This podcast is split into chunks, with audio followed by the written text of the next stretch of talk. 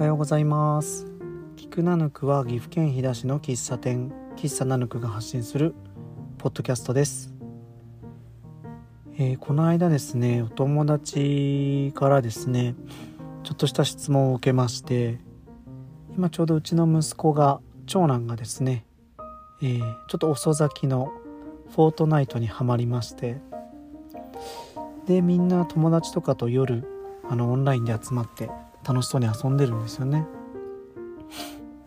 でフォートナイトってまあ今任天堂スイッチで彼はやってるんですけど、まあ、課金をしなくても遊べるんですけど、まあ、課金をすることでコスチュームを買ったりとかあのエモートって言われる、まあ、動きをつけたりとか武器を変えたりとかっていうので楽しむことができるんですよね。で、えー、フォートナイトやってるお友達のお父さんの方から「フォートナイトの課金ってどうしてますか?」どういうふうにあの課金してますか？っていう質問があったんですね。やっぱ悩むとこですよねあの子供のゲームだからって言ってあの形には物質的に残らないものだしゲームの中で消費されていくものだからちょっと使う時複雑な思いになるのは僕もあったりしたんですけどえっとその時もお話しさせてもらったんですがうちはですねあの彼の誕生日が3月だったんですけど3月の誕生日の時にプレゼント何が欲しいか決まらなかったんですね。で何が欲しいかっていうのは前から話しててあれはこれはとか僕も提案したりするのと彼が出してくる案もあったんですけどあのセグウェイの足だけのやつみたいなやつ何て言うんだろうっけなあれ。ミニセグウェイっていうのかな？ああいうのが欲しいとか言ってた時期もあるんですけどそういうのはちょっと話相談した結果却下になったりなんか使わんくなって置いてある放置してある絵が目に浮かぶってのが最大の理由だったんですけどあとは他にはないとか言ってたんで。うんじゃあちょっと待っとっかってなったんですね。欲しいものが出た時にそれをプレゼントとしようっていうことで。で5月になった時にあのフォートナイトやりたいって急になったんですね。以前から僕の方からはやってみたらって勧めてたんですけどまあ彼のタイミングじゃなくて。でしばらく経った5月ぐらいに友達もやってるからやってみたいって言ってやり始めたんですね。でまあハマったんでそこで課金をしたいと言われたのでまあこれはあの、まあいいでしょうということで、えー、5,000円分ですね。課金をして何に使うかはあの口出さないから好きに使っていいよっていうことで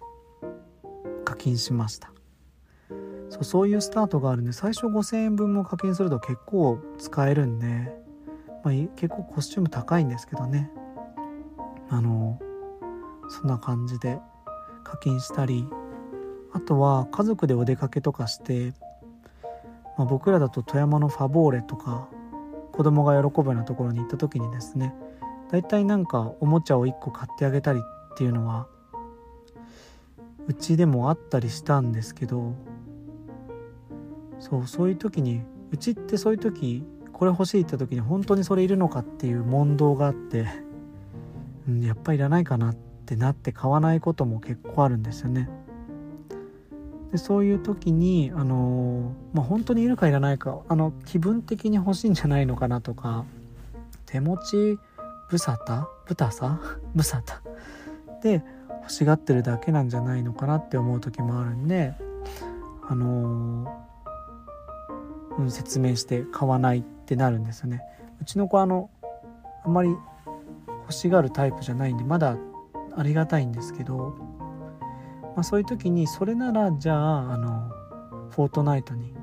課金してあげるよ。今これ欲しかった1,000円分とか2,000円分でって言ってそれをお土産というかにするとかっていう使い方で課金をしたりしてますね。なのでゲームやってて課金して課金してって言ってはいはいって言って課金するんじゃなくて何かのプレゼントだったりあのここでこれ買う予定だったものを買わなくして代わりにこっちでとか。うん。っていうようなあの課金方法とってますね。あとこの間名古屋に行く予定だったんですけど子供たちそれをすごい楽しみにしてて。で急遽行けなくなっちゃったんで。それもあのせめてもの気持ちで行けなかった代わりにっていうので、えー、課金をしました。次男には、えー、革用の虫網を買ったりしてプレゼントしたりとかなんかしましたけどうん。そんな感じでやってますね。なんかフォートナイトみんなやっててすごいなって思うし、まあ、それのおかげであの星野源のライブとかフォートナイト内でやってるの見れたんで。うん面白いなって思いましたね。僕もたまにゆっくり時間がある時は子供のプレイ見たりして「そこいるいる」とか声かけたりとか鬱陶しいかもしんないですけど「あれ何?」とか聞きながらやってます。僕もやったらって言われるんですけど長男に。あの泥沼にはまるのが目に見えてるんで手は出さないですね。ああいうのやりだすと結構やっちゃってであの時間が解けてくんで僕は今はいいかなと思ってやらないですけどうん楽しそうですね。なんかゲームどういうゲームか知ってるんでやめなさいよってもう時間ご飯だからやめなよとか言う時も前だとあと何分で割るのとか聞いてたんですけどフォートナイトについてはこうサバイバル式で100人からどんどん人数が減ってくんであと残り何人なの？って言って60人とか50人って言うならもうやめなって言うし あのあと10人とかあと8人とか言い出すと1人だけ勝ち残るビクトリーロイヤルビクロイの可能性があるんでじゃあそれ終わったらやめるんだよって言って、うん、いうようなやり取りをしてますね。あと何分で終わるなんあと10分だよとかじゃなくてあと何人なのっていう質問に変わりました。ですね。そんな流行ってるフォートナイト。うん。すごいなとか思ってたらこの間あのよく聞いてるポッドキャストの「ポップライフ・ザ・ポッドキャスト」とか。聞いてたらもう誰もフォートナイトやってなくてみんなエーペックスやってるって言ったんでエーペックスってどういうゲームなんろってって昨日調べてました。長男に聞きながら。新しいゲームがどんどん移り変わっていくんで。でその中で新しい文化とかが生まれますからね。ゲーム内のライブとかって。すごいなって思うし、うん、ちょっとそういうのを子供の目線を通して僕らも垣間見えるのは貴重なことだと思ってるんでダメダメって言い過ぎないように見てますね。もともと僕もゲーム好きだったし。そこで得れたものも確かあったと思うんで。はい。